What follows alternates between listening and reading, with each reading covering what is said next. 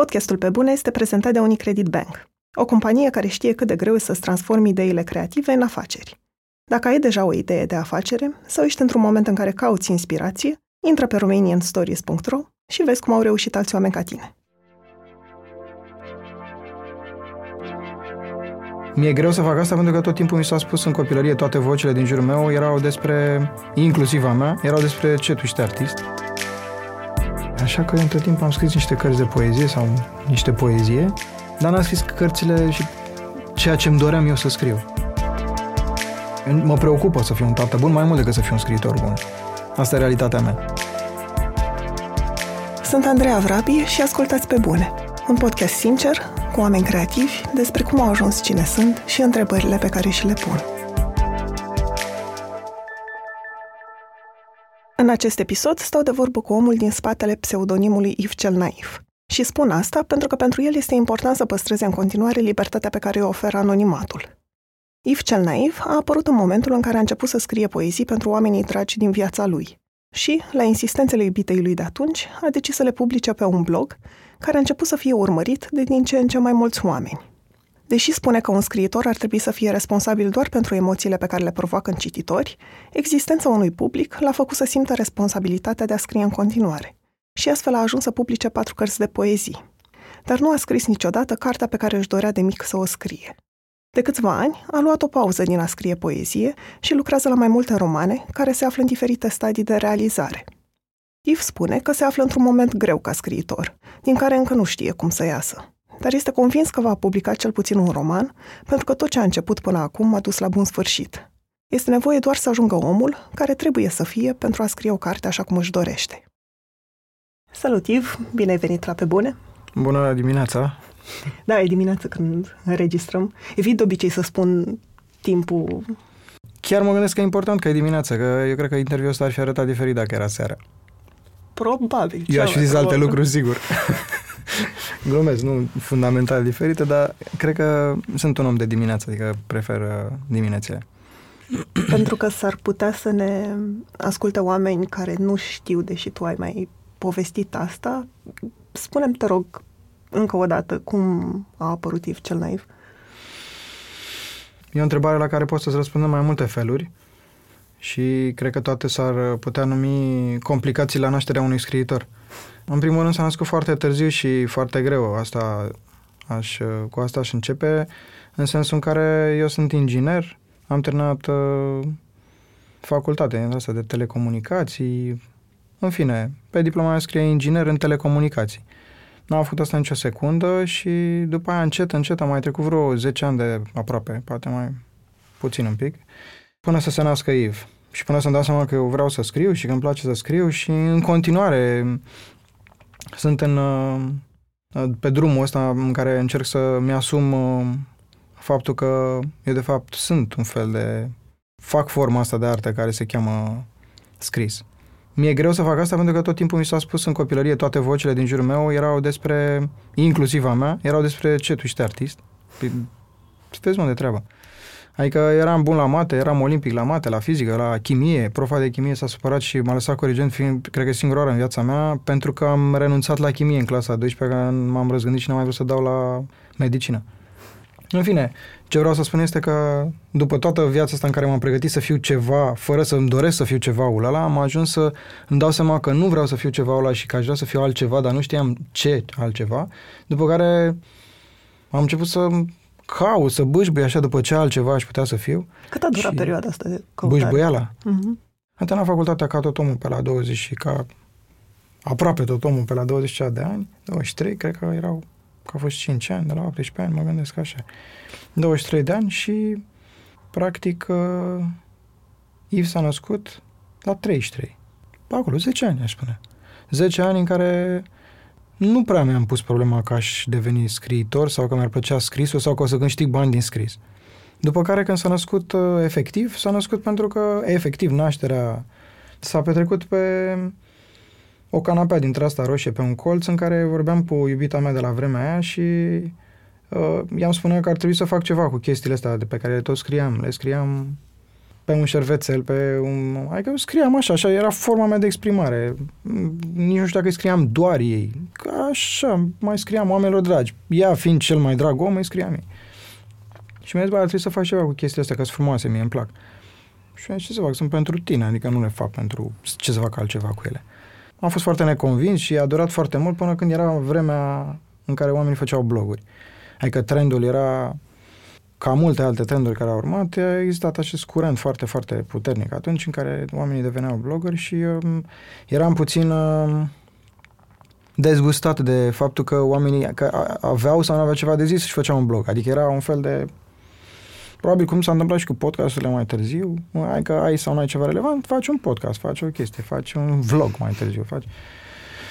Și eram așa dezgustat de mulțimea de oameni care nu erau relevanți de fapt și nu voiam să fiu unul, nu voiam să îngroș rândurile oamenilor care își fac un blog, dar n-am nimic, mai ales că aveam o neîncredere crasă în faptul că așa ce de zis. Și da, până la urmă, la insistențele astea ale ei, au reușit să fac un blog și am început să am niște audienți, niște oameni care se uitau, care citeau. Am început să scriu poezii, ca asta mi s-a părut că asta a fost forma cea mai firească în care a curs materia asta din energia asta dinăuntru meu și am început să se uite niște oameni la mine și la ce scriu acolo la mine. Și din momentul ăla în care am intrat în uh, circuitul ăsta, am continuat. N-am, mi s-a părut că nu mai am nicio șansă să mă întorc, sau nu că nu am nicio șansă. Evident că ai șanse oricând să faci orice, dar m- firescul lucrurilor m-a dus, adică n-am nicio șansă. Ar trebui să mă împotrivesc, asta vrea să însemne, n-am nicio șansă. Ar trebui să mă împotrivesc firescului casă și firescul m-a dus așa, aici. Simțeai ca și o responsabilitate de la un punct încolo pentru oamenii care te citeau? Da. E ciudat și nu cred că e un mecanism, adică n-am crezut niciodată că e un mecanism bun și în continuare nu cred că e mecanismul care trebuie să ne ghideze în viață. Adică să ne facă să luăm decizii. Cred că responsabilitatea trebuie să fie despre noi și pentru noi.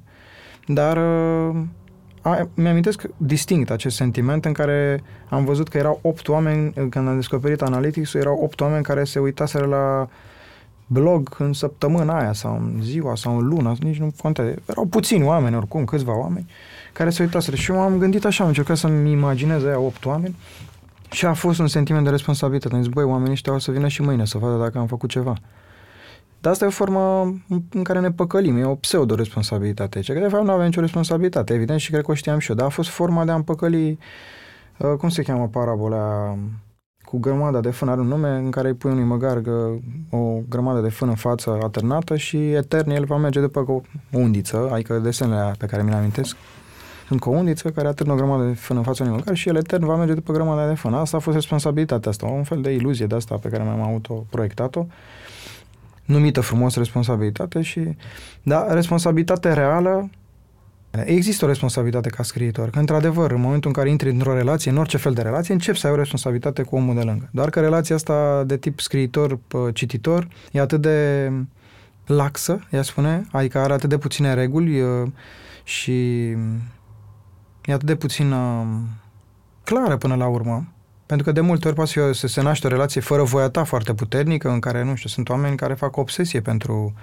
personaje. Sunt oameni care le iubesc, ajung să le iubească, să pretind, adică că le iubesc. Sunt tot felul de relații care se pănește pe care tu nu le poți controla ca scriitor. Și atunci te întrebi, asta o relație se poate clarifica cumva chestia asta și răspunsul e că nu. Adică, nu să zic, e o relație atipică, e o relație în, în alb, în care în momentul în care scrii o carte, tu ai niște intenții și ea poate ajunge complet diferit la oamenii aia. Ești responsabil dacă tu scrii o carte foarte tristă și... Hai să luăm un exemplu simplu. Tu scrii o carte tristă și un om se sinucide, ești responsabil pentru moartea lui? Și tu afli povestea, adică ți se spune, a citit cartea ta și s-a sinucis. Asta zic, responsabilitatea asta până unde merge, cât e greu de spus. Și cred că nu există, nu poate să fie o responsabilitate asupra faptelor. Responsabilitatea cred că se rezumă undeva în zona emoțiilor sunt responsabil pentru că ți-am trezit niște emoții. Ce faci tu cu ele e chestia ta, adică... Și până la urmă, da, e o responsabilitate frumoasă, că vrei să-i trezești omul emoții. Adică de asta scrie o carte, să miști ceva în el. Și dacă se mișcă prea mult, nu mai e problema ta și nu cred că e un fel de a ne ascunde. Adică nu e ca și cum ești doctor și ai băgat bisturi un pic mai tare și păi, băi, sorry, eu l-am băgat, dar a fost un pic mai tare, nu e treaba mea, te-ai băzbătut și tu puțin, că n-a ținut anestezia. Adică nu, acolo lucrurile sunt clare. La medicina aici, cred chiar așa sunt ele, nu sunt... Uh, Nu există o responsabilitate a faptelor, e doar o responsabilitate la nivel emoțional, așa. Adică da, sunt responsabil că ți-am făcut ziua mai veselă sau sunt responsabil că ți-am făcut o seară îngrozitoare în care te-am aruncat în niște tristeți din care nu mai poți să ieși. Sunt curioasă dacă la început decizia de a scrie anonim sau sub pseudonim a fost și o încercare de a te proteja de critici sau că poate poeziile n-ar fi fost citite într-un fel de eșec? Nu cred, uh, adică nu cred, sigur, n-a fost o chestie conștientă, adică nu m-am gândit la asta, dar e, e posibil să fi fost un mecanism, adică frica de eșec care să stea la baza anonimatului sună foarte plauzibil. E posibil. Nu am simțit-o, nu, pentru că mie nu mi-era frică de eșec, pentru că nu credeam simplu, adică credeam că sunt într-un eșec. Adică de la început eu credeam că nu o să citească nimeni oricum chestiile alea. Adică când mi-a zis uh, omul ăla scrie, scrie, scrie și am zis, mă, pe bune, crezi că interesează pe cineva? Adică chiar aveam o atât de mare, atât de uriașă de încredere în mine, încât eram într-un eșec de la început. Adică mai mare de atât frica de ce eșec? Când ești pe fundul puțului, ți-e frică să cazi unde? Nu ai unde să cazi, că ești acolo. Adică Cred că are legătură, ca să fiu foarte cinstit, cu frica mea de a mă arăta, cu frica mea de a fi auzit, cu frica mea de a... E invers. Cu frica de a reuși, cred că are legătură, mai degrabă. Uh, adică mă simțeam undeva în interiorul meu, sub toată crusta asta de neîncredere, simțeam că uh, aș putea face ceva și mi-era teamă că aș putea face ceva. Asta se leagă cu faptul că, de exemplu, una dintre justificările mele, ale mele, pe care le-am zis și oamenilor așa când m-au întrebat, dar uh, sunt ale mele, sunt foarte sincer, este că am zis că vreau să separ chestia asta de meseria pe care o făceam și că vreau ca dacă lucrurile devin adică importante, n-aș vrea să-mi asum și celebritatea, eventuala, nu celebritate, că nici nu m-am gândit la celebritate efectiv, ci n-aș vrea să fiu cunoscut, cred că asta era cuvântul pe care îl foloseam. Uh, n-aș vrea să fiu cunoscut pentru lucrurile alea, adică aș vrea să și recunoscut, eventual. Aș vrea să continui să fac ce fac eu, să-mi duc viața mea și așa, fără partea asta. Pentru că, în esență, elaborăm puțin după aia, mi-am dat seama că eu văd, așa văd fundamental lucrurile și evident că toți oamenii care încă n-au ajuns celebri le pot vedea mai clar decât aia care au ajuns celebri, că cred că celebritatea vine la pachet cu niște chestii îngrozitor de greu de dus. Ca de exemplu? Ca de exemplu, primul lucru care sunt multe, dar primul lucru care mi vine în cap este o știi când muști dintr-un măr cu poftă? Așa mușcă oamenii de pe stradă din intimitatea ta. Și cu zgomotul ăla, știi? Că dacă aș mușca un măr acum un microfon, să le îndepărta oamenii de căști sau de la și scoate căști. E zgomotul ăla intens, puternic, plin de lichid și de bucuria de a băga dinții în ceva care e viu sau a fost viu până de curând. Sau... Pofta cu care oamenii mușcă din intimitatea ta e un lucru care nu mi se pare deloc atrăgător. Al doilea lucru este faptul că, la care vine în cap, e faptul că îți pierzi un pic uh, mințile și reperele, adică începi să te crezi, într-adevăr, pe aripile succesului, să zicem, începi să te raportezi altfel, să chiar să crezi ce spun oamenii aia. Sunteți fantastic, domnule X. Sunteți extraordinar, să nu vă opriți niciodată. Și gândește că chestiile astea le-au spus unui om, când îi le spun unui om în care tu crezi, e absolut în regulă. Ce scriitor prefera? Murakami. Dacă auzi că îi spune cineva lui Murakami, să zici, da, legitim, că omul scrie mișto. Dacă îi le spun, nu știu, lui Arșinel, în care tu nu crezi, să zicem, am dat un exemplu așa. Și nu te duci la teatru de revistă și cineva îi spune să nu vă opriți, vă rog, vă rog, vă rog eu mult, că faceți mult bine pentru țara asta, te uiți așa și zici, bă, hm, nu m-ar deranja dacă s-ar opri. Dacă s-ar opri un pic, eu n-aș simți. Așa că asta spun. Dar pe aripile astea omul ăla zboară. Și zborul ăsta cred că e puțin fals de multe ori. Și greu să, ți-e greu să mai separi cine ești tu și cine ești tu cel insuflat de mulțime și cine ești tu cel proiectat de ceilalți, cine ești tu cum te văd ceilalți și cum te ce vor ceilalți. Și e un fel de presiune discretă care pentru că vine, noi reacționăm la presiunea frontală. Când cineva îți suflă în față, te dai în spate și zici, băi, nu, nu, nu, nu e ok ce faci. Dacă cineva suflă în pene, ca să zic așa, și te ridică și te face să zbori, te uiți și zici, a, mersi, mersi, uite ce drăguț, uite că zbor. Și pare mai plăcut, dar e tot o formă de zbor fals, așa aș spune care vine din exterior și care, când dispare, riscul e că te zdrobești. Adică după aia devinzi dependent de chestia asta. Asta e mișto. Că ajungi să nu mai poți fără să zbori și dacă nu mai zbori, ca toți actorii care se dau cu capul de pereți când nu mai pot fi actori uh, sau când nu mai sunt actori mari sau când nu se mai bucură de succes și nu mai actorii. Am zis actori așa că mi-a venit mie exemplul ăsta în cap, dar oricine. Orice exemplu de om celebru care nu mai e celebru e un om care ajunge inevitabil la droguri, depresie, pastile, medic, uh, mă rog, terapeut, psihiatru, etc. Adică cele mai mari exemple de adică oameni extraordinari care au cântat și care au sfârșit uh, trist la 27, 33 și alte vârste între astea mișto, sunt uh, cu nemiluita. Și asta, succesul creează un fel de dependență și se transformă uh, într-o obsesie din ceea ce e inițial nobil, e foarte ușor să aluneci într-o, într-o chestie complet, într-o relație complet nefirească cu lucrul pe care îl faci. Ajungi să nu mai cânti pentru că îți place, nu zic că toți fac asta, dar există, e, e, vorbim de pericole ale celebrității. Ajungi să nu mai cânti, să nu mai scrii, să nu mai dansezi, pentru, mă rog, la dansatori poate e mai rar, dar orice îi face, există riscul de a ajunge să nu mai faci lucrul ăla pentru el în sine, ci pentru succes. Podcastul Pe Bune e prezentat de Unicredit Bank, o companie care investește în proiecte care aduc schimbare. Acum 12 ani, Unicredit Bank a început să sprijine comunitatea creativă românească. Astăzi, continuă să ajute și să inspire oameni și inițiative cu impact pozitiv în comunitățile în care activează. De la programul Teach for Romania, care sprijină tineri să devină lideri în educație, până la Academia Minților Creative, care oferă antreprenorilor toate informațiile de care au nevoie pentru a-și pune în aplicare ideile de afaceri. Unicredit Bank, banca pentru lucrurile care contează. If cel naiv s-a bucurat de succes. Ea zice succesul în primul rând, așa? așa? Simți că tu, doar pentru că numele sunt diferite, că ai reușit să stai departe de efectele astea pe care le poate avea celebritate? Sigur am stat departe.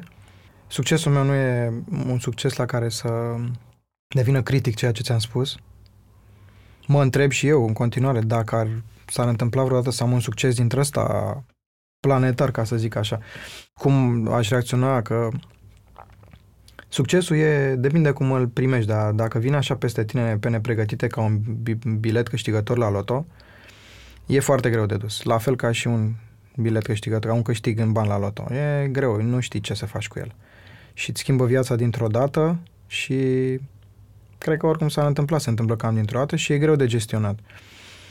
Oricum ar fi. Dar uh, interfața, adică mă gândesc că este interfața, anonimatul este interfața lipsă a succesului obișnuit. Adică măcar uh, intimitatea mie protejată, cât de cât, în mare parte, adică ce te faci cu lichidul ăla pe care îl bei când vezi că oamenii lichidul ăla numit energia publicului.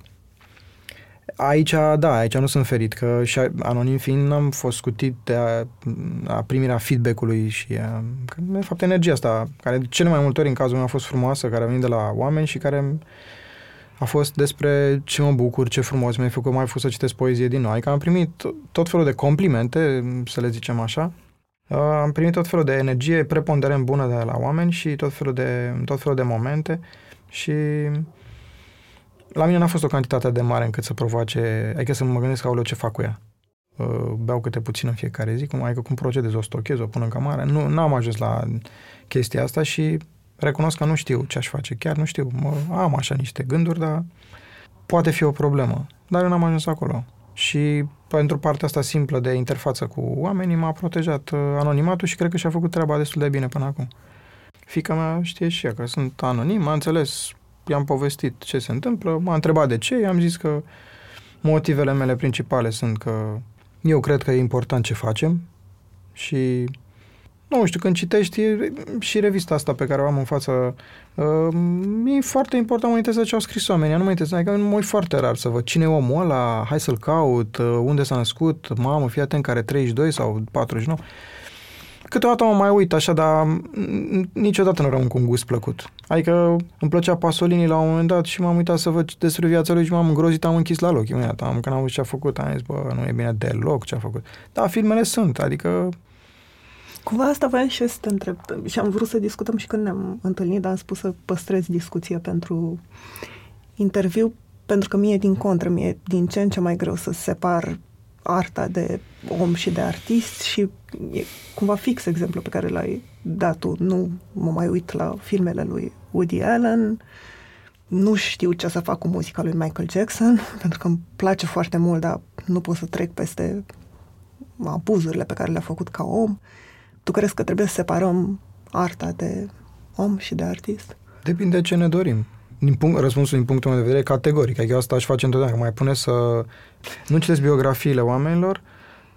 Nu știu dacă am citit vreodată vreo biografie, poate accidental, să fi scăpat vreuna, dar nu citesc, că nu, nu sunt pentru mine.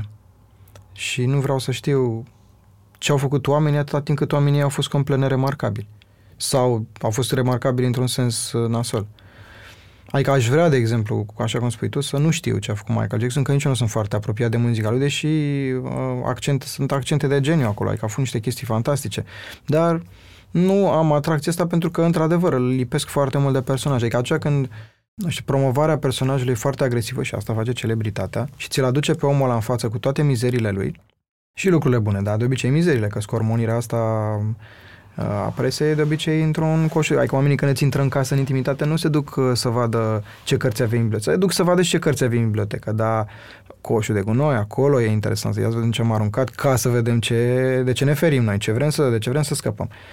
Și, și interesul publicului e la fel, aia, ce cărți a citit, lasă, ce cărți a citit Michael Jackson, lasă, din ce mizerie a făcut, câte seringi avea acolo. E, asta e, e ceva în noi care ne împinge spre chestia asta, ceva care eu recunosc că mă opun și nu vreau să știu. Și mă interesează ce au făcut oamenii. Și pot să mă uit la filmul lui Pasolini, să vreau să pot să mă uit și la Woody Allen, știu că a avut o viață, dar de exemplu nu prea știu, că eu n-am citit. Cu 17 neveste, cu toate alea, ceva, știu că au fost și ceva, niște abuzuri acolo, dar și eu, Liosa, care îmi place foarte mult și ăla, a, a făcut niște chestii împotriva legilor firii și ale, cred că și ale legilor statului, adică. Da, îmi plac cărțile lui și încerc să separ asta și, bă, oamenii sunt, pot fi mizerabili, pot fi fantastici, pot fi în toate felurile, dar ce scriu e bun. Și atunci, sau ce filmează, sau ce... Și atunci mă uit la lucrurile alea, alea sunt lucruri bune, care schimbă ceva în mine. Pentru că, într-un fel sau altul, oamenii, oricât de mizerabili ar fi, tind să pună în operele lor ceva din ei, dar nu partea cea mai groaznică. Reușesc mulți dintre ei să nu facă asta și atunci aș privi operele lor ca pe biletul de sinucigaș lăsați de ei, ca oameni s-au sinucis, într-un fel sau altul. Hai că și-au făcut foarte mult rău, asta vreau să zic. Când zic că s-au sinucis, să zic că și-au făcut rău. Că au ajuns la moartea fizică așa sau așa sau așa, hm, e un detaliu. Și atunci toți ăștia s-au sinucis și au lăsat ca bile de, în loc de bile de sinucigaș, și au lăsat opera lor. Și au scris acolo ce aveau de scris bun sau care să-i scuze puțin sau care să le explice gestul. Dacă te uiți așa atent, probabil că ajungi să și înțelegi, să faci o legătură între ele.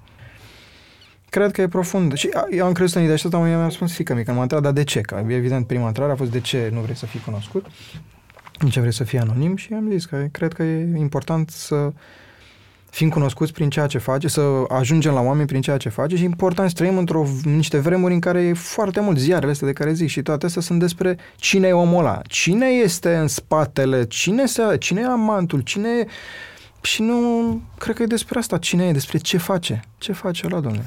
Dar realitatea e despre asta. Ce a făcut omul? A făcut asta. Tare. Și în viața lui? În viața lui bate femei, nu știu, să zicem. Groaznic.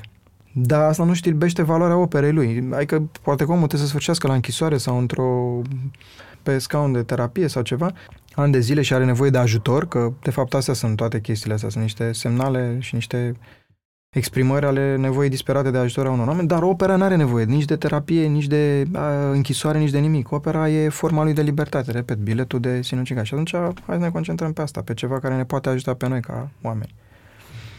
Acum vreo, cred că 5 sau 6 ani, am făcut și o parte dintr-un proiect anonim. Erau la modă paginile de Tumblr cu When You Live In, și eram într-un grup de fete care au creat pagina de Tumblr pentru București, When You Live in Bucharest, care a devenit virală foarte repede. Auzeam că directorii de creație din agenții se tot întrebau cine suntem, voiau să ne trimită briefuri pentru clienți, dar pentru noi era totul Joacă. o joacă, da, poate mm-hmm. era mhm. și vârsta de vină, dar era mult o joacă, o chestie de timp liber și voiam să o păstrăm așa. Să fie amuzant pentru noi în continuare. Mm-hmm. Și asta mă întrebam, dacă la tine a fost și nu știu, o componentă ludică, de mm, hai să nu mă iau atât de serios, să rămână ceva plăcut și jucăuș pe care să-l fac în continuare. Nu, nu doar că a fost, așa a început și cred că ce s-a întâmplat, um, că tot e un exercițiu de sinceritate discuția asta între noi, ce s-a întâmplat este că am început într-o notă extrem de ludică, pentru că eu am o notă extrem de ludică în mine, că e foarte reală și așa m-am ajuns și numesc pe poezia, ca fiind poezie naivă. M-am uitat și eu pe ce scriam și am zis, băi, cum se numește chestia asta? Ce scriu aici? Ce... Ok, scriu ceva. ce e asta? Cum să-i zic? Și te miri și tu de ce ți-a ieșit acolo și mirându-mă așa, din mirare, am zis, băi, e naiv așa ce scriu, uite că felul ăsta în care scriu pare naiv și după aia am zis, bă, da, trebuie să-i găsesc un nume personajului și mi-am dat seama că în cuvântul naiv, tot scriindu-l pe hârtie și gândindu-mă la el, există un nume. Și atunci de ce să caut un nume când eu am un nume deja inclus? Adică am, mi-a venit cineva și mi-a adus, practic, mi-a servit tot, tot meniul, adică toată, toate felurile de mâncare într-unul singur, cum ar veni. Și am zis, băi, n-are rost să mai caut și ăsta e numele. Iv mă cheamă pe mine și e cel naiv pentru că așa scriu, așa fac și așa simt și un filtru prin care privesc lucrurile. Și așa am început și cred că primele, prima carte, sigur, era, cred că cea mai naivă dintre toate, după care lucrurile au devenit un pic mai puțin naive, adică dacă la început oamenii se bucurau și era foarte mult ludic, după care a urmat uh, celelalte cărți care n-au mai fost atât de ludice, Vali, care, Vali Petridan, Valentin Petridan, care face ilustrațiile mele și care mi-e prieten de mulți ani de zile, nu știu cât s-au adunat, poate 15. Mi-a zis, băi, nu, tu nu mai scrii ca la început având o relație așa lungă cu ele, ca într-o căsătorie dintre asta. Tu nu mai ești ca la început iubitule, cam așa mi-a zis și el. Tu nu mai ești cum persoana pe care am cunoscut-o. Și eu am ascultat, am ascultat așa, am avut așa, m-am opus puțin, cum adică nu mai să nu știu ce, dar m-a schimbat ceva în mine și am început să mă gândesc și îmi dau seama că de fapt ce se întâmplă e că am evoluat eu ca om, am schimbat destul de mult, a coincis cu o perioadă dintre asta de, în care am făcut terapie și în care m-am apropiat de mine și în care, într-un fel, nu zic că asta a făcut, dar într-un fel, am ajuns să mă iau un pic mai în serios. Adică eu am pornit de la a nu mă lua foarte în serios și am ajuns să mă iau un pic cam în serios fapt care a fost remarcat și de oameni care mi-au zis tu nu mai ești chiar așa de naivă. Nu, nu, Și da, s-a schimbat așa puțin stilul, dar m-am schimbat eu. Nu știu dacă mai pot să mă întorc acolo să scriu așa. Mi-a plăcut să fac aia, dar a fost un moment din viață. E ca la pictori, ca la oricine. Am făcut și niște pictură mai așa, după aia mai așa și după aia am ajuns toți oamenii au o transformare. Picasso, eu când am uitat prima oară și am văzut neca așa, ca naiv fiind, și necunoscător în uh, alte, când am uitat acum nu știu cât timp, vreo 10 ani, într-o, într expoziție asta de Picasso și am văzut că sub niște tablouri care erau cu peisaje, cu de-astea, adică scria Picasso, am zis, bă, nu înțeleg, e ceva acum. Și după aia așa am început să citesc, mă. cred că s-a întâmplat cu 20 de ani asta, 15-20 de ani, și în care înțelegeam că de fapt toți oamenii au o devenire, au, au un traseu, au o evoluție, au uh, încercări și așa mai departe. Și eu așa am ajuns acum să mă schimb și cred că mă îndrept spre roman, așa simt eu, așa îmi doresc, doar că drumul spre roman e foarte uh, lung și greu, ca să nu mai folosesc metafore, pentru că este într-adevăr ceea ce mi-am dorit cel mai mult. Eu, eu când eram ca adolescent, asta îmi spuneam că aș vrea să scriu o carte. Dacă mă întreba cineva, mă întrebam eu ce să fac. Aș vrea să scriu o carte. Și când ziceam aș vrea să scriu o carte, în mintea mea era un roman, niciodată o carte de poezie. Așa că între timp am scris niște cărți de poezie sau niște poezie, în general. Dar n-am scris cărțile și ceea ce îmi doream eu să scriu. E ceva care mi-a caracterizat așa traseul în viață. Am vrut să mă fac uh, ceva sau am, am, am tânjit după ceva, dar am ajuns să fiu altceva mai întâi. E tot timpul am avut aceste bucle să mai insist puțin pe ideea romanului, pentru că l-ai mai menționat în interviuri și interviuri de mai de mult. În primul rând, de ce cartea asta pe care voiai să o scrii e romanul? Adică de ce ți se pare o carte mai serioasă sau vrei să scrii despre ceva anume? De ce cartea nu au fost cărțile de poezie? O întrebare foarte grea. Pentru că probabil că mi se pare lucrul cel mai greu, pentru că în proză și mai exact într-un roman, că de fapt sunt multe feluri de proză, într-un roman trebuie să, fii, trebuie să reușești să ai, să ții în mână o situație întreagă, să fii regizorul multor personaje, multor situații, să fii scenaristul, scenograf, adică să faci un spectacol întreg. Și asta cred că mă fascină capacitatea mea și o demonstrație la care vreau să ajung, că am capacitatea de a ține în mână un spectacol și un spectacol frumos, că nu vreau să scriu orice fel de carte, vreau să scriu o carte frumoasă. Și atunci Cred că asta a fost întotdeauna dorința mea de a putea ține mână, de a putea vedea situația și în detaliu, te să ai capacitatea ca regizor să vezi și cusătura greșită de pe sau uh, cu fir de aur de pe costumul personajului, dar și uh, felul în care se, se creează întreaga sinergia piesei și cum, cum lucrează toate personajele. Și ăsta e un lucru, pentru mine, poate e o dovadă de maturitate, poate că e o dovadă de uh, că am ajuns în sfârșit la mine, că am ajuns în sfârșit să pot ține în mână ceva atât de greu de ținut în mână pentru mine și probabil că asta e. La poezie e ca și cum te juca cu ploaia. E mai simplu. Curg stropii, iei unul, mai iei unul, adică sunt fragmente de, uh, de viață. Sunt, evident, poezia poate fi genială și are străluciri fantastice, dar sunt niște străluciri.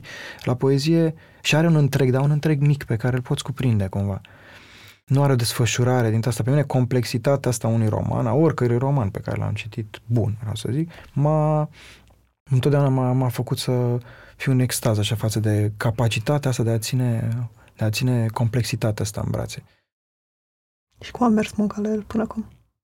În primul rând că nu e la el, că sunt mai multe. Eu pe vremuri m-am apucat să scriu, m-am apucat să scriu un roman care era despre războiul dintre tineri și bătrâni, adică într-un univers dintre ăsta supra realist și o să scriu într-o zi, dar uite, nu l-am scris. Într-un univers ăsta supra realist, așa, într-un oraș, la un moment dat, pe baza unui conflict real dintre ăsta fizic, ajung să se, să se împartă în tineri și bătrâni. Bătrânii se separă de tineri, ocupă câte o parte a orașului și încep să se lupte fizic. Nu se mai înțeleg, nu mai există înțelegere, s-a rupt există insight-ul romanului fiind uh, prăpastia dintre generații. Despre asta am vrut să scriu. Și prăpastia asta în romanul meu e un război. Și un război fizic. Și există unul singur în tot orașul ăsta, care, când s-a făcut împărțirea asta, uh, între tineri și bătrâni, a trebuit să se găsească un criteriu. Că nu, nu era o vârstă. Nu, nu putea fi vârsta.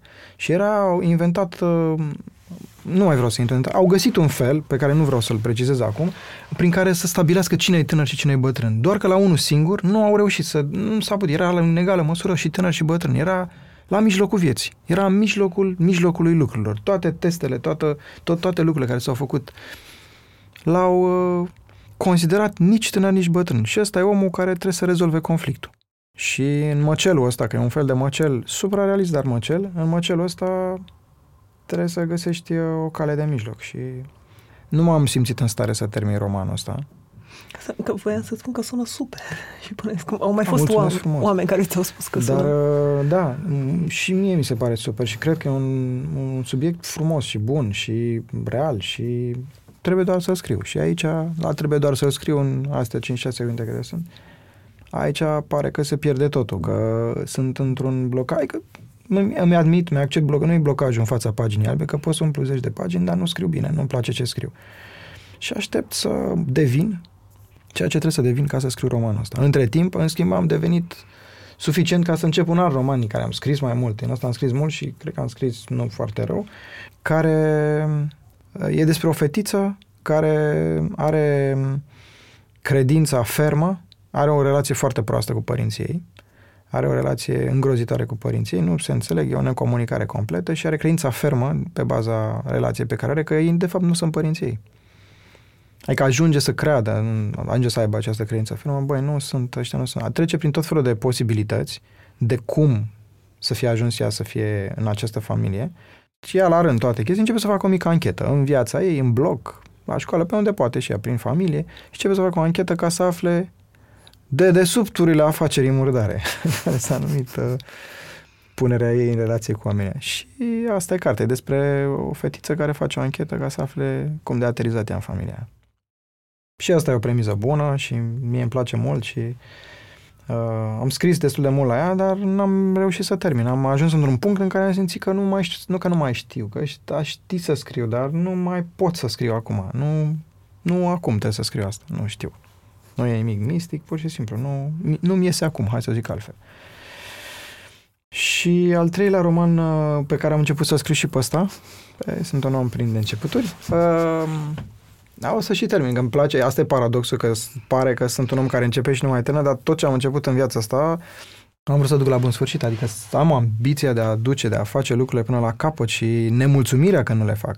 Adică eu trăiesc acum într-un fel de vinovăție continuă, că am început cărțile astea antena, nu sunt obișnuit cu asta, nu-mi place. Dar în viața mai faci și lucruri care nu, sunt, nu te caracterizează, ci, dar îți aparțin și lucrurile care nu ne caracterizează, ne aparțin.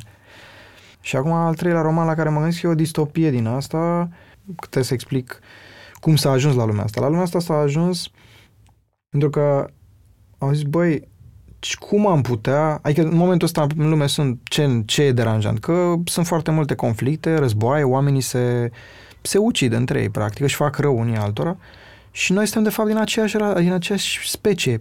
Suntem rase diferite, suntem, dar și am zis aceeași rasă pentru că chiar nu fac diferența între negri, galbeni, roșii, albi. Mi se pare că suntem oameni toți și asta ar trebui să fie important. E ca și cum ai avea, nu știu, niște mere și te uita și merele galbene alea mai proaste, alea roșii. Sunt, sunt mere, sunt mere, sunt soiuri diferite, fiecare are gustul ai chef mai mult de ăla sau de ăla sau de ăla. Dar realitatea e că sau simpatizez mai mult cu unii sau cu alții, dar realitatea este că toate, toți suntem niște mere, toți suntem niște oameni și este foarte trist că se întâmplă asta. Și omenirea a căutat o soluție. Zic, băi, noi ne omorâm între noi, adică ne, ne, ne, ne autodistrugem, nu? Ce facem? Și a zis, băi, ce ne face să ne, să ne autodistrugem? Ce e la baza? Ce stă la baza războaielor și a nu știu ce? Și s-a ajuns la concluzia că emoția, adică nevoia de ambițiile, ă, nevoia de putere, frica, Uh, și așa mai departe. Până la urmă, făcând o listă, cam toate emoțiile negative stau la baza războaielor. Că te întreb, de ce se bat ăștia? Toți. De ce statele și ăia și uh, Rusia se bat? De ce Putin e așa? De ce altul e așa? Adică te întreb toate lucrurile astea și ajungi undeva la capătul drumului, ajungi să îți dai seama că toate pleacă din niște emoții. Că aia sunt oameni, niște oameni bolnavi, profund bolnavi, care au nevoie de, cum să spun, o echipă mare de doctori care se ajute. Te să-i psihanalizeze și așa mai departe, să-i ajute să... Dar ei nu au dorința asta, că au găsit altă cale de a rezolva problemele făcând foarte mult rău, proiectând foarte mult în jur și nu sunt singuri, sunt un grup de oameni, de fapt, și așa mai departe. Dar la baza lor sunt niște emoții, niște... Și atunci oamenii au zis, băi, ce trebuie să facem? Și unul dintre ei care a schimbat lumea, a ajuns la chestia asta, a zis, trebuie să scăpăm de emoții. Trebuie să drenăm emoțiile. Dacă noi am fi lipsiți de emoții, am trăit într-o lume extraordinară. Și lumea asta este o lume extraordinară. E o lume, uh, nu e gri fizic, e plină de culoare, dar e gri ca substanță. Dar e o lume în care oamenii nu mai au emoții, le drenează, uh, și implantează niște chipuri, niște chestii în ei, care în creier, adică care pur și simplu scot emoțiile, le, le, le, le aplatizează. Lucrurile se, sunt drenate și pentru că trebuiau să le stocheze undeva și nu aveau ce atât de mare să stocheze emoțiile omenirii, le aruncă în ocean. E o lume ideală, frumoasă, în care nu sunt conflicte, nu sunt supărări, nu sunt probleme. Oamenii au o viață perfect liniștită. Ce se întâmplă odată cu renunțarea asta? Evident, și multe lucruri uh, care poate nu sunt extraordinare, ca să folosesc un eufemism, o fel de mică ironie, dar unul dintre oameni își dă seama de chestia asta, e că există în mod accidental pe planeta asta un om care încet încet realizează lucrul ăsta și încearcă să schimbe lumea. Și asta e cartea. Mai mult de atâta n-aș povesti, dar asta, despre asta. Asta e lumea, asta e premiza. Premiza e o lume care în sfârșit a scăpat de probleme și un om care spune eu nu cred că am scăpat de probleme, eu cred că doar uh, am renunțat la noi. Am vorbit cu mulți oameni la pe bune, de la artiști și antreprenori până la scriitori și fotografi. Au fost alegeri subiective, dar am vrut să invit în fața microfonului oameni care au ajuns să fie printre cei mai buni din domeniul lor. În valoarea perseverenței și a muncii către un ideal, crede și Best Jobs. Prin tooluri și informații online, Best Jobs își ajută utilizatorii să exploreze o multitudine de oportunități și să descopere jobul care le permite să-și valorifice la maximum skillurile și pasiunile. Pentru că, atunci când te gândești la ce vrei să faci, nu este niciodată vorba despre o simplă alegere, ci de a descoperi unde e locul tău, Intră acum pe Best Jobs și descoperă jobul unde poți fi și tu cea mai bună versiune a ta. Mi-ai povestit despre trei romane. Mm-hmm. Poezia ce loc mai are? Sper să nu ne întâlnim peste vreo 15 ani și să povestesc de 15 romane și să nu fi scris niciunul. Adică prefer să nu mai povestesc despre mai multe. Da, poezia. Poezia în momentul ăsta, nu știu dacă e așa, dar în momentul ăsta pare că în mine e incompatibilă cu proza. Adică în timp ce mă gândesc la un roman, nu mai vine și nu mai pot. Mi se pare că explicația pe care mi-am dat-o este că eu am în mine o substanță, ceva, o, o energie, o, o chestie pe care vreau să o torn într-un vehicul de ăsta care e proză, e poezie, cum vrei tu să faci, ce vrei tu să... Și dacă îl torn într-o, dacă, dacă preocupările mele sunt spre roman, că eu nu scriu romanele astea efectiv acum, adică aș vrea să scriu efectiv, dar nu le scriu, dar le scriu în capul meu, mă mai trezesc, mă gândesc, mă mai duc nu știu unde, adică în momentele în care am și în momentul în care mă relaxez complet, îmi vine automat în cap și găsesc continuări, mai fac niște notițe, adică eu le scriu acolo undeva, mai fac și notițe, adevărat, dar nu le scriu fizic, adică nu mă apuc să fiu la pagina 73. Și pare că substanța asta e ori se toarnă acolo, ori dincolo, nu în ambele vase. De ce? Probabil că e o chestie care ține de mine. Adică m-am întrerupt momentan cu poezia ca să scriu un roman pe care nu-l scriu ca să fiu perfect autoironic și referitor la, la, la uh, tema asta și intenția ta, intenția interviului ăstuia, cred că nu știu dacă n-am ascultat foarte multe podcasturi, foarte multe episoade ale tale, nu știu dacă ai mai avut cazul ăsta de om, ai că tu inviți oameni ca să spună am avut un salut, mă numesc X, am avut un moment greu, încă un moment greu și încă un moment greu și uite cum am ieșit din ele. Mă numesc Iv și sunt într-un moment greu din care n-am ieșit. Adică eu sunt conștient de tristețea asta și încerc să nu mă apese, că îmi dau seama că nu mă pot, adică e ca la not când nu poți să te zbați, că nu faci decât mai rău. Reușesc să nu mă zbat, dar tristețea rămâne și vinovăția și toate astea că nu, nu, nu merg mai departe cu lucrurile astea, că nu sunt obișnuit să nu merg mai departe. Îmi place să termin, nu știu, tot în viața mea, mă, toate lucrurile și educația pe care am primit-o sunt să duc mai departe lucrurile, să le duc până la un bun sfârșit. Și îmi place, adică am bucuria lucrurilor care să am voluptatea finalizării unui lucru, orice, de la curățenia în casă până la un proiect uh, la job sau adică îmi place când termin sentimentul pe care le și când termin ceva bine, nu când îl termin uh, așa și ducă-se. Nu, când îl termin și sunt mulțumit de ce am făcut. Mulțumirea de după este un sentiment, cred că e prima răsplată oricui creează ceva. Așa cred. Există o mulțumire a lucrului făcut după ce îl faci, pe care dacă reușești să nu treci pe automat, cum spuneai, și să o trăiești mereu, e unul dintre momentele de fericire. Cred că așa, fericirea pentru mine durează secunde, nu durează... Fericirea se măsoară în secunde și cred că astea sunt niște secunde de fericire. Pe care tu nu le mai ai acum. care eu nu le mai am acum, da. Da. Le am în alte privințe, pentru că în timpul ăsta am pus pe, într-un fel de stand-by, hai să numim așa frumos și delicat, uh, uh, adică delicat în sensul că să nu, să nu rănim uh, poetul. Am pus într-un fel de stand-by uh, partea asta, dar am lucrat la celelalte lucruri și poate că ăsta e motivul meu, uh, am lucrat la celelalte lucruri din viața mea, adică am reușit să rezolv, să duc la bun sfârșit, poate e mult spus, dar să închei niște etape în relațiile cu oamenii, să, din jurul meu, că a încheiat niște etape nu înseamnă a încheia relația, a, a depășit niște, niște momente grele, adică m-am, m-am concentrat mult pe, cred că ultimii patru ani, a fost foarte mult despre viața mea personală și relațiile pe care le am. Și atunci când ești foarte preocupat de asta, probabil că e greu să și scrii. Mi-am zis eu. Poate fi o explicație. Adică nu mă mint, dar chiar fizic mă duc la terapie de dor pe săptămână și am ajuns să vorbesc despre scris așa, în ultima jumătate de an, când am zis, băi, am cam rezolvat, n-am rezolvat, nu s-au închis, nu s-au terminat, că sunt lucruri dinamice, nu durează, dar am înțeles și cred că am evoluat suficient cu celelalte relații încât să nu mai fie probleme mari în ele, încât acum pot să, și am început să pot să mă, mă întorc cumva la esența mea și la lucruri care țin efectiv de mine și nu și de oamenii din jur. Și acum mă gândesc la Uh, am vrut să mă gândesc și la scris. Ce se întâmplă cu mine, cu scrisul meu și așa mai departe. Și, să, și probabil că se vor vedea rezultatele, nu știu, într-o lună sau în 5 sau în 10, o să revin acolo. Dar până acum am, am, am alocat, nu știu, momentele mele de sinceritate maximă, de căutări, de nu știu ce, care sunt reprezentate așa ca vârf al icebergului de terapie, dar sunt și restul. Viața mea, în general, în ultima vreme, a fost dedicată acestor lucruri. Dedicată oamenilor pe care îi iubesc și idei de iubire și felului în care îi iubesc pe oamenii ăștia. Sunt niște ani de zile în care am făcut niște uh, progrese fantastice în a înțelege și în a pune, pra- și în a pune în practică relațiile cu părinții, relațiile cu fica mea, relațiile cu de relațiile mele de iubire cu iubita mea, adică chiar și prieteniile. Adică am reconsiderat multe lucruri pe care nu le înțelesesem înainte și Repet, probabil că pur și simplu focusul meu a fost altfel dacă ar fi să... Eu nu am simțit că fac asta. Am, am dus acolo și am început în, în, în mod firesc că m-am dus acolo, nu am început să despre scrisul meu. Am început să despre fica mea care era relația pe, în care erau bucăți pe care nu le înțelegeam și aveam nevoie foarte multă să le înțeleg. Și acum când le-am înțeles, nu spun că gestionez relația asta perfect, dar cred că sunt un tată bun. Tot timpul cred că am fost un tată bun, dar acum cred că sunt un tată mai bun decât acum trei ani de zile, să zicem, sau șase.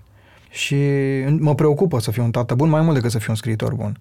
Asta e realitatea mea. Mă preocupă să fiu mai mult un uh, iubit bun și un fiu bun și un prieten bun decât uh, scrisul. Astea sunt alegeri. Și văd că așa, mie mi se pare trist, dar na, e realitatea lor. Mă văd cum în jurul meu oamenii aleg foarte mult uh, realitatea asta, dori, uh, pro, să se împlinească prin profesional.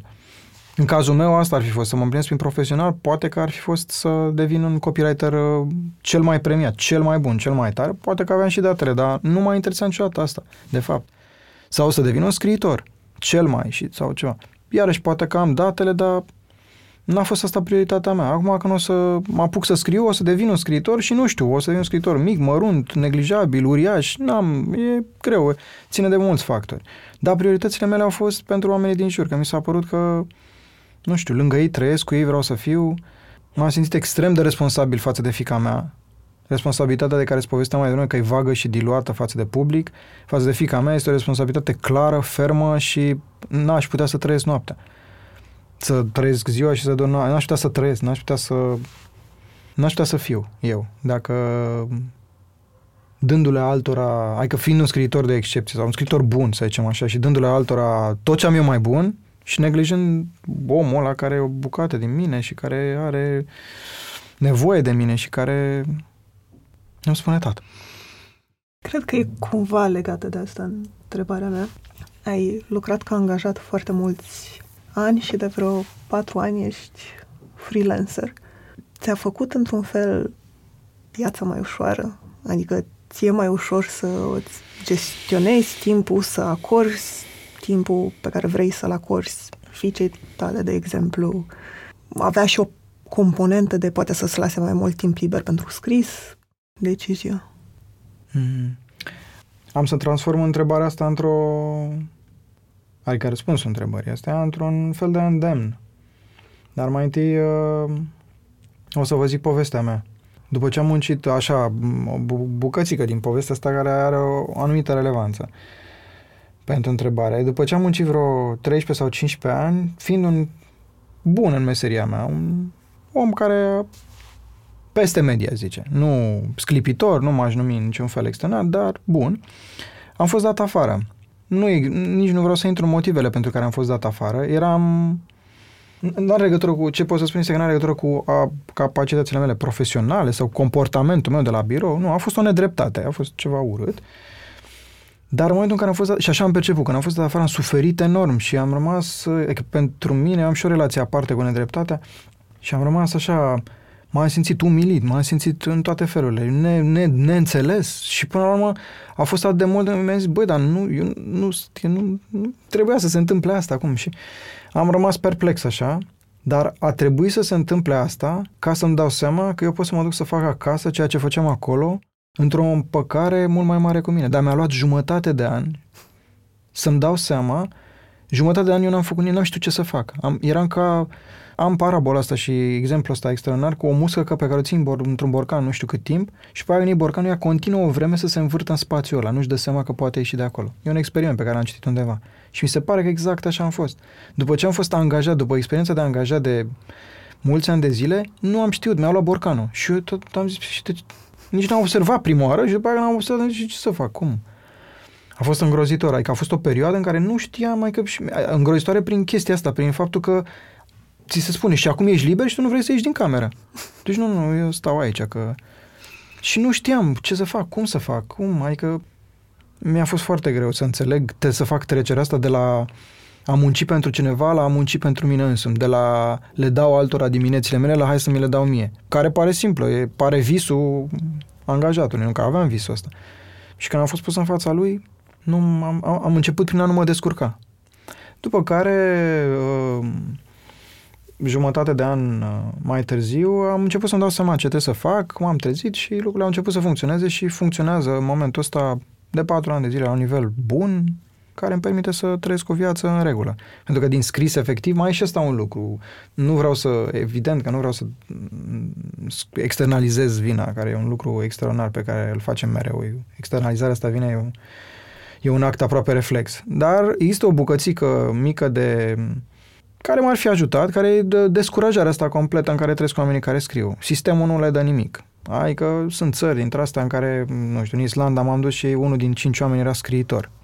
În uh, Suedia, parcă uh, toate cărțile unui debutant sunt cumpărate, nu, un debutant are obligatoriu un tiraj de, nu știu, 10.000 de exemplare pe care statul le cumpără și le distribuie în instituții și în tot felul de chestii. Statul îți cumpără 10.000, zice I believe in you, dăm 10.000 de cărți, ia banii și continuă să scrii. Care aici nu există, adică nu te încurajează nimic, nu poți să trăiești ca scriitor, nu poți să... N-am avut alternativa asta, nu, nu, nu, nu s-a zis, bă, uite, ai putea să trăiești ca scriitor, trebuie să fii bun, hai, bagă. Și atunci a și trebuit să fac altceva și ceva ăsta mi-a mult timp și îmi consumă mult timp din, uh, din timpul pe care l-aș deschis, dar nu mă ascund după asta. Aș putea să fiu disciplinat și să-mi găsesc și timpul de a scrie. Nu de asta nu scriu eu, dar e un lucru care ar ajuta pe mine și pe mulți alți oameni. Deci, ce spun este că de patru ani de zile am început să mă apropii de mine, să fiu din ce în ce mai eu, să-mi gestionez într-adevăr timpul. Uh, e o viață așa cum cred că mi-am dorit tot timpul să duc și mi-a fost frică să o am. Sau n-am fost incapabil să o am. Sau n-am știut că pot să o am. Toate la un loc. Și cred că sunt mulți oameni în situația asta și cred că actul ăsta de, de curaj care pare inimaginabil și ce fac după aia, că suntem învățați cu tot pericolul ăsta simbolic, ceva mor, ajung muritor de foame, asta era expresia copilăriei. Da, e foarte frumoasă.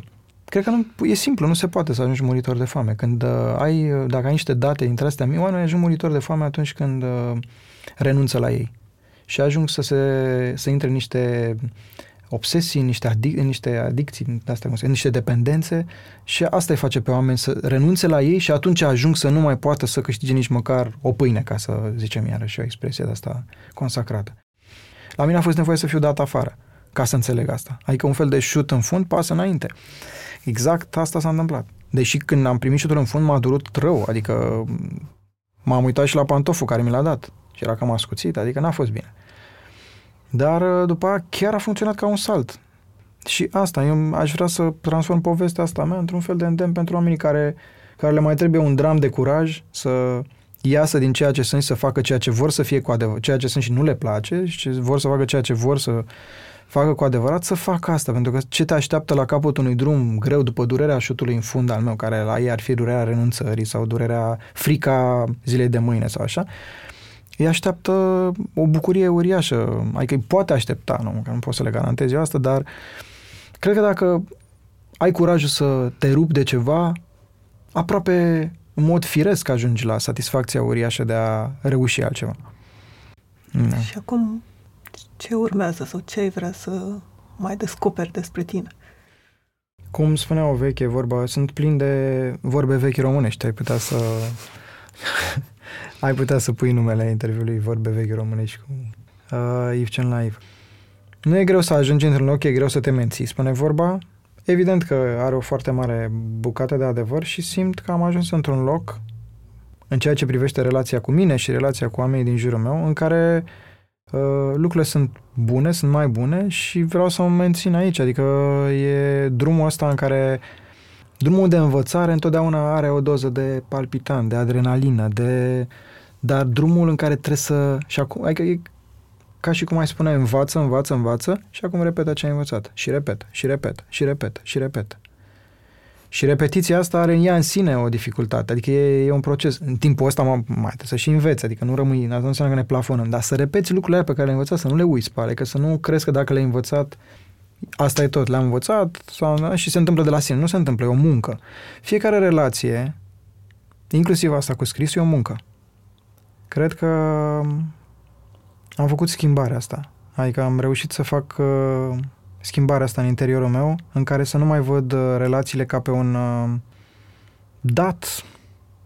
Am început să le văd ca pe o muncă.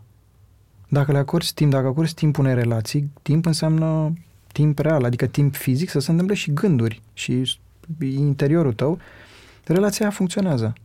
Asta e tot. Relația cu mine este o muncă. E o muncă, e muncă, muncă. Și de asta n-am mai scris pentru că, cred, unul dintre motivele mele principale, n-am mai scris pentru că am fost angajat la eu SRL. Și la subdepartamentul relațiile mele SRL. Și am fost aici. Și nu e SRL, cred că e SA. Adică am fost angajat aici, am muncit și am muncit și muncesc și uh, visez ca angajat la USRL într-o zi să am puțin timp și să mai trec și pe la departamentul de eu scriu ESA. Mulțumesc că ne-ați ascultat! Pentru mai multe episoade, mergeți pe SoundCloud, iTunes, Spotify sau în orice aplicație de podcast folosiți. Pe bune este un podcast produs de Dor, editor de sonet e Horia Balde, tema muzicală e compusă de Alex Turcu, asistent de producție e Alina Șincu. Nu uitați, dacă v-a plăcut episodul, dați-l mai departe, ca pe bune să ajungă în căștile cât mai multor oameni.